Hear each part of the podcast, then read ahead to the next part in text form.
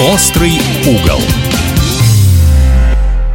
Друзья, в эфире радиостанции «Комсомольская правда», программа «Острый угол». Меня зовут Михаил Антонов, наша программа дискуссионная.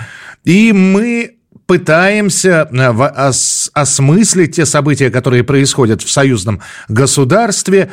И тема нашей сегодняшней встречи появилась информация, что с помощью стипендиантов которые когда-то обучались за рубежом, получали премии от иностранных институтов всевозможных. Западная Европа и США попытаются вмешиваться во внутренние дела России и Беларуси. Оранжевая революция – это программа минимум, которую они хотят сделать. Полноценная гражданская война со свержением строя и установлением строя нового – это программа максимум. И у нас сегодня в эфире член Совета по внешней оборонной политике, генерал-майор ФСБ в отставке, генерал-лейтенант полиции в отставке Александр Михайлов. Александр Георгиевич, приветствую вас, здравствуйте. Здравствуйте, здравствуйте, да. И заместитель председателя постоянной комиссии по международным делам Палат представителей Национального собрания Республики Беларусь Олег Гайдукевич. Олег Сергеевич, приветствую. Добрый день. Добрый. А, давайте начнем. Я первый вопрос Александру Георгиевичу хочу задать.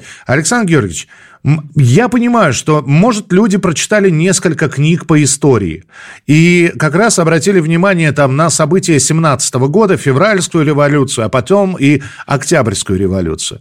И, ну, значит, верхи не могут, низы не хотят, э, вернее, наоборот. И, в общем, вот такая классовая, классовое неравенство, возникновение революции, царь уходит э, в отставку, пишет, э, значит, вот отречение от престола и так далее.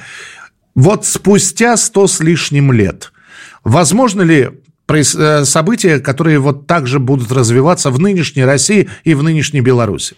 Ну, может быть, не это и не хотят, но верхи-то все могут. И та специальная военная операция, которая сейчас проводится, она как раз свидетельствует о том, что мы не только можем, мы, мы и хотим потому что нам надо завязывать с этим, э, этой милитаризацией нашего постсоветского пространства, надо завязывать с тем неонацизмом, который сегодня расцвел бойным, с э, бойным цветом на наших границах. Поэтому я не вижу здесь... Э, я вообще, знаете, очень скептически отношусь к деятельности зарубежных специальных служб. Мы очень часто о них судим исключительно по голливудским стандартам. Все у них чики-пуки, у них там агент 007, он там что-то хочет, взрывает, он создает перевороты. Но время-то ушло уже. Дело в том, что вот те, та турбулентность, которая была у нас в нулевых годах и в последующих годах, она уже как бы себя исчерпала. То есть есть механизмы регулирования общественных процессов, э, есть э, и механизмы подавления негативных процессов. Ну и самое главное, надо сказать, что зарубежные специальные службы сегодня скованы по рукам и ногам. Они просто находятся в полной изоляции. Поэтому, конечно, говорить о том, что они там, их хотелки э, могут достичь какого-то результата, я сомневаюсь, что это может быть. Но самое главное, я глубоко убежден, что эти хотелки следуют в русле, так сказать, государственной политики этих стран. И, в общем-то, надо сказать, что те люди, которые занимаются этими вещами, они просто будут отмывать деньги, обещая своему политическому руководству, что они решат любые, про, про любые вопросы на территории Белоруссии и Российской Федерации. Кстати говоря, я скажу, что в Беларуси к этим вещам относятся более жестко, чем в Российской Федерации. Более того, у них еще существует смертная казнь, которую, кстати говоря, никто не отменял, несмотря на всякие там пожелания Евросоюза. А я вот сейчас у Олега Сергеевича спрошу, ведь попытка э, подобного, о чем я рассказал, была в 2020 году, зубы пообломали. Тогда в России не слышали слова «релаканты», а у вас уже они появились. Где сейчас госпожа Тихановская? Что о ней слышно? Ну, что-то делает, что-то предпринимает. Но попытка была, и попытка оказалась провальной. Э, Олег Сергеевич, а сколько вот таких, может быть, ждунов в Беларуси? Остались ли они еще, на ваш взгляд? Ну, большинство из них либо в тюрьме, либо сбежало за границу. Большинство белорусов увидело сейчас, что могло бы быть с Беларусью, если переворот государственный в 2020 году удался, страны бы не было, была бы гражданская война. Попытки э, расколоть Беларусь, попытки развязать здесь гражданскую войну, попытки государственного переворота будут постоянно пытаться Запад будет по одной простой причине. Это то, что мы выбрали союз с Россией. Только это они нам не могут простить. Им плевать на демократию, свободу в нашей стране. Их интересует одно – геополитика, геополитический выбор нашей страны. Вот наш президент выбрал союз с Россией. Это отвечает нашим национальным интересам. Вот Запад это простить не может. За это все санкции. Значимость Беларуси крайне важна. Представьте на секунду, госпереворот удался в 2020 году. Э, то Россия бы получила не только Украину враждебную, развязали бы гражданскую войну и здесь, в Беларуси. И что бы было? Было бы в два раза хуже. Поэтому такие попытки продолжатся. И в России они продолжатся через пятую колонну белорусскую, российскую. Почему? Запад прекрасно понимает, военным путем Беларусь, Россию, союзное государство победить невозможно. Ставка всегда будет сделана на внутренний раскол. Будут финансировать пятую колонну на выборах, перед выборами, создавать различные фонды. Мы это прекрасно понимаем. Беларуси жестко с этим борются. Мы после 2020 года зачистили политическое поле, поле местных организаций, фондов. У нас сейчас вот выборы в феврале. Никакой пятой колонны на выборах нет. И в России убежден будет так же, потому что пятая колонна это плохо. Любой политик, любой общественный деятель, получающий деньги за рубежа, всегда будет работать против интересов Беларуси и России. Я согласен со своим коллегой, что спецслужбы западные сейчас ничего не смогут. Э, нет у них сил. Деньги будут зарабатывать, это правда. Как и наша пятая колонна, имитирующая борьбу, понимая, что никакого успеха не предвидится ни в ближайший год, ни через пять лет. Но расслабляться нельзя. Ключевая точка для Беларуси – это 25 год. Безусловно, на президентской кампании будут какие-то попытки Запада, они всегда используют президентские выборы.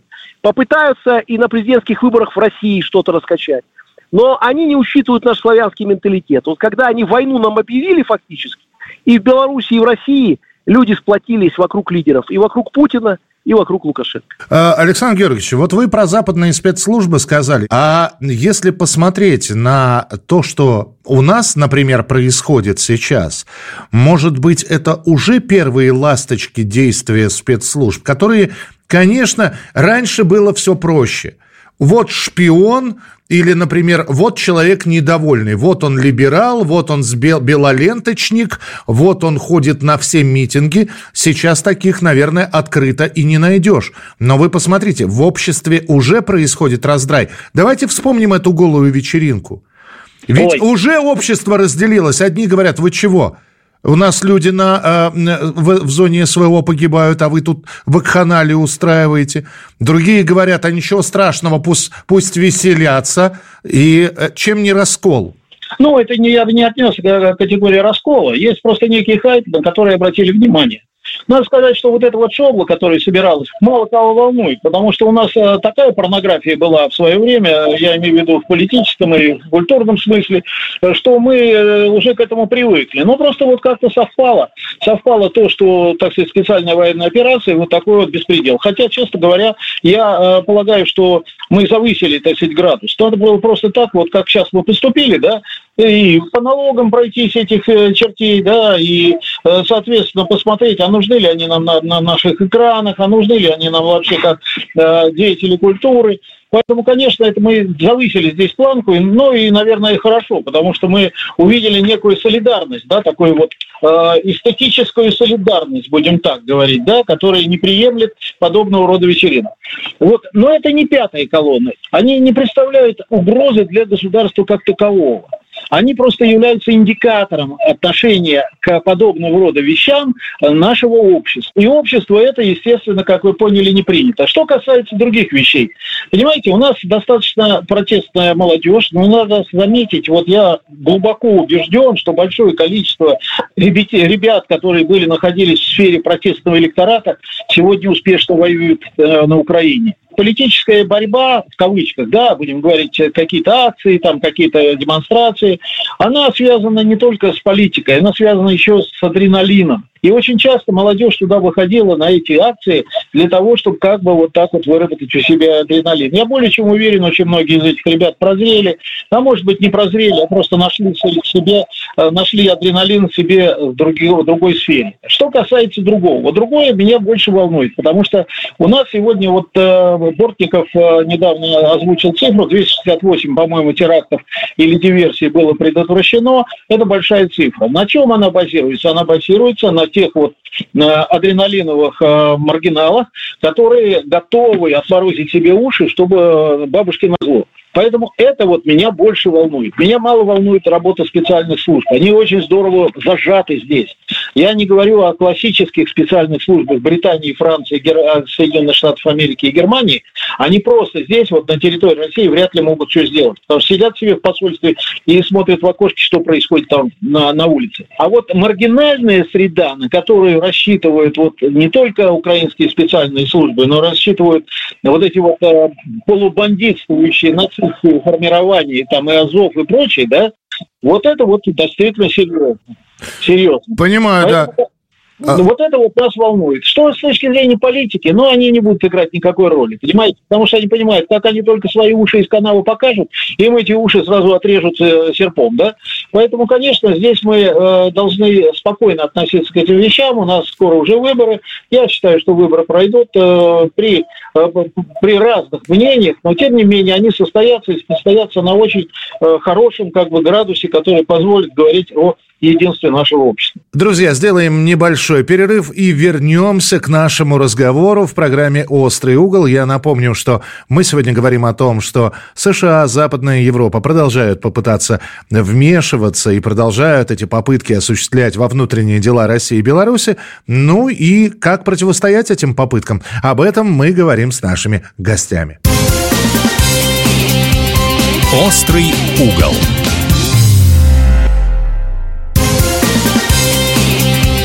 Острый угол.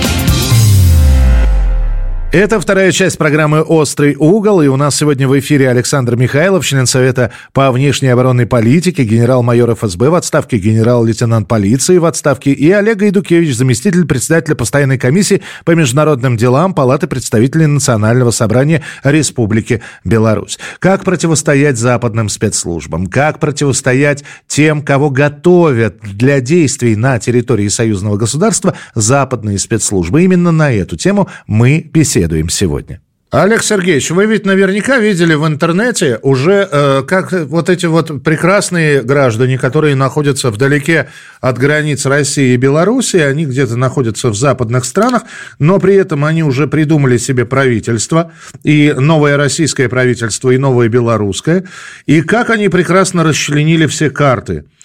То есть... Э, ну, э, если говорить про карту России, там э, все это разбито на несколько областей и губерний. И если посмотреть на карту Беларуси, я здесь увидел, как расчленили Беларусь, вот эти вот граждане, которые... Они считают, что часть должна Польше отойти, часть должна Литве отойти, ну, а то, что останется, должно быть, видимо, под протекторатом Польши и Литвы. Меня вот интересует, а, а, а на что эти граждане надеются? Ну вот, э, и Они главное, надеются... Да, в интернете это все ведь... Они надеются заработать деньги. Все, что они делают, это вот выкачивают деньги из Запада, потому что э, по-другому они жить не могут. Они сидят за границей, надо как-то существовать, работать они не хотят. Общественная деятельность – это не профессия. Кому они там нужны на Западе? Поэтому они для Запада вот показывают бурную деятельность. Мечтать не вредно, никакого там распада Беларуси, России, союзного государства – это сказка – у нас огромный потенциал, военная мощь. Сколько наш, раз наш президент говорил, сунетесь сюда, хоть на один сантиметр белорусской границы. Все будут чертовой матери уничтожены. И все это прекрасно знают. Поэтому это такая политическая игра. А вот теракты, экстремисты, я согласен со своим коллегой, и у нас в Беларуси были пресечены теракты в этом году, э, благодаря нашим спецслужбам. Запад будет делать на это действительно ставку. Цель – запугать общество, расколоть общество, попытаться каким-то образом э, раскачать его, потом всегда же после терактов пытаются социальные вопросы поднимать. Всю схему мы знаем. Методичка Шарпа не изменилась. Они работают по ней уже на протяжении многих, многих лет. Что касается всех этих беглых, которые там сидят за границей, то это инструмент.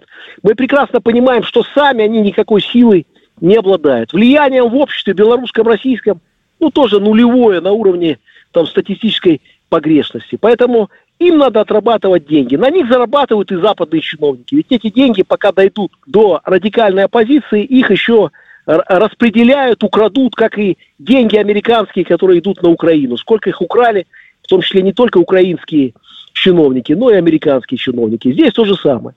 Но расслабляться нам все-таки нельзя.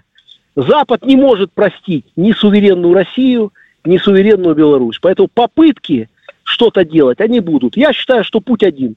Нам становиться сильнее. Нам укреплять союзное государство, укреплять экономику, укреплять нашу военную мощь, укреплять спецслужбы. Хочется отметить взаимодействие белорусских и российских спецслужб. Оно на высочайшем уровне, на мой взгляд. Это пример, наверное, другим ведомствам и министерствам и Беларуси и России, как надо взаимодействовать. Потому что работают очень четко и понятно. Попытки терактов будут и на территории России, и на территории Беларуси. Особенно в преддверии выборов. Я думаю, все это понимают – и тут еще зависит не только от спецслужб безопасность наших стран, но и от бдительности, от патриотизма э, наших граждан и Беларуси, и России. И, кстати, примеры этого э, есть. Я тоже согласен с коллегой, что наша молодежь, она показывает сейчас хороший пример и на Донбассе, и в Беларуси тоже. Люди, которые сейчас служат в армии, в МВД. Э, молодежь у нас, да, она протестная всегда была, но я тоже как депутат общаюсь с молодыми людьми, езжу. Сейчас все прекрасно понимают, что в отношении Беларуси и России фактически развязана война. И надо быть вместе, едиными, несмотря на разные политические взгляды. Разные взгляды будут всегда на самом деле. Но Родина у нас одна. Я вот о чем хотел бы сказать, что, наверное, те самые молодые люди, которых там задерживают за поджоги релейных шкафов, конечно, они никакие не идейные. Они либо обманутые, либо вот э, клюнувшие на получения денег. В общем, там идеями, там мозгов просто нет. Я не думаю, что какую-то идею можно в голову вдолбить. Я просто хотел бы напомнить одну историю. С э, декабря 41 года выходит постановление о том, что э, о проверке тех, кто побывал в плену, о проверке тех, кто возвращается с оккупированных территорий. Это все за подписью Сталина было. Если сейчас подумать о том, что вот мы говорим про разведку э, западную, но мы же понимаем, что она может действовать другими руками. Есть же такая информация о том, что на территории Украины готовятся диверсионно-разведывательные группы. Вот в этом бы может проверку каким-то образом усилить. Александр Георгиевич, что скажете? Ну, вы знаете, вообще мы немножко опоздали, потому что у нас э, вот в 2014 году, или когда у нас там начался массовый приток э, украинских беженцев, в кавычках, да, на территории Российской Федерации, это из, э, не только из Донецка и Луганска, люди, которые пострадавшие, но и из других субъектов Украины. Конечно, мы немножко опоздали, потому что мы впустили огромное количество людей, я не помню, там миллионы беженцев, которые сегодня ни, никем, как говорится, не, не изучены и не профильтрованы. Это, конечно, большая была проблема, потому что они, значительная часть сохранила свои добрые отношения с родственниками, знакомыми, друзьями в Украине. Естественно, многие из них, так сказать, тоже, как и осуждают, допустим, нашу специальную военную операцию, но осуждают, как говорится, на кухне. Да? Но факт остается фактом. Это тоже не некая пятая, а может быть шестая колонна, да, которая э, пока находится в состоянии такого э, злобного шипения. Конечно, большое количество людей с искренней душой и открытым сердцем сюда пришли, но есть и люди, которые по большому-то счету по-прежнему остались э, мыслями там, в Украине.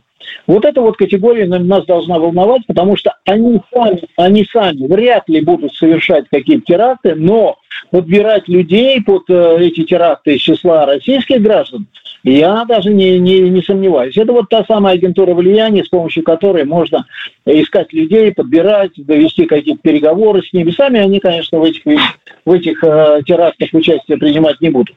Но это серьезная проблема. Это серьезная проблема, потому что в 1941 году, вот вы упомянули по поводу фильтрации, да, бывших в плену людей, а ведь тогда первые месяцы войны было около 800 тысяч пленных сразу.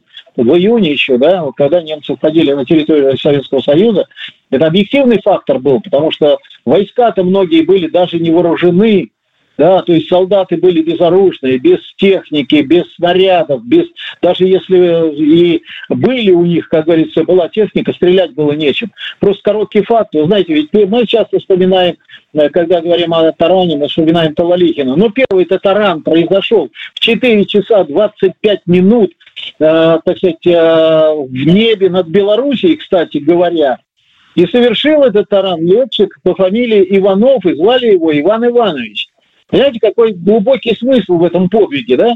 И вообще в первые, в первые часы войны было совершено 8 воздушных таранов. Поэтому я сегодня считаю, что мы должны, конечно, эти вещи все учитывать, но помимо этого нам нужно, конечно, думать и о том, каким нам образом, как бы сказать, с, объединить общество да, на эту борьбу. Потому что ведь специальные службы что-то видят, а то что-то и не видят. Да, есть человек в разработке, они его видят, его окружение видят, а если он нет, а если он не находится в разработке, вот эти люди как раз и совершают и поджоги этих самых наших э, подстанций, и военкоматы начинают поджигать.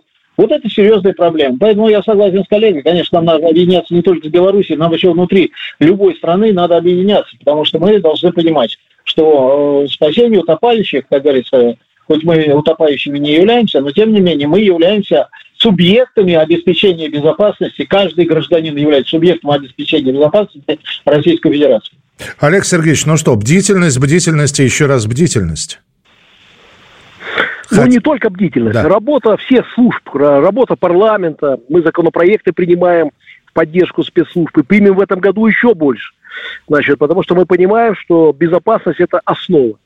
Э, второй момент – это, безусловно, э, работа с гражданами. Я согласен с коллегой, надо заниматься патриотическим воспитанием, объяснять. Информационная работа крайне важна. Журналисты, которые сейчас вот и в России, и в Беларуси показывают пример такой работы. А вообще мне очень нравится, как сказал наш президент страны, э, вот сегодня проводя совещание. Безопасность – это удел каждого. Если каждый человек будет приходить на работу и делать хорошо свое дело, заботиться о своей семье, о своей стране – то страна будет безопаснее. Они нас боятся. Они на нас не нападают, Запад, потому что знают, что ничего не получится. И самый лучший способ э, сохранить мир в Беларуси, сохранить мир в России, это становиться сильнее, укрепляться и идти вперед. Э, как говорит наш президент, у нас два государства, но одно отечество. Э, вот наше большое союзное государство. И я убежден, что мы с этими вызовами справимся. Более того, вот последние годы после начала СВО, после 2020 года в Беларуси, это нам, кстати, много хорошего принесло, несмотря на ужас, на трагедии. А, мы действительно станем сильнее. Мы выйдем из этого, я убежден, сильными.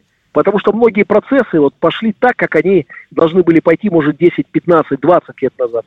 Слава богу, что они сейчас начались. И в идеологической работе, и в экономике. Когда мы начали строить суверенную экономику, на самом деле Беларусь и Россия, не надеясь, как раньше, что Запад э, будет всегда с нами в хороших отношениях.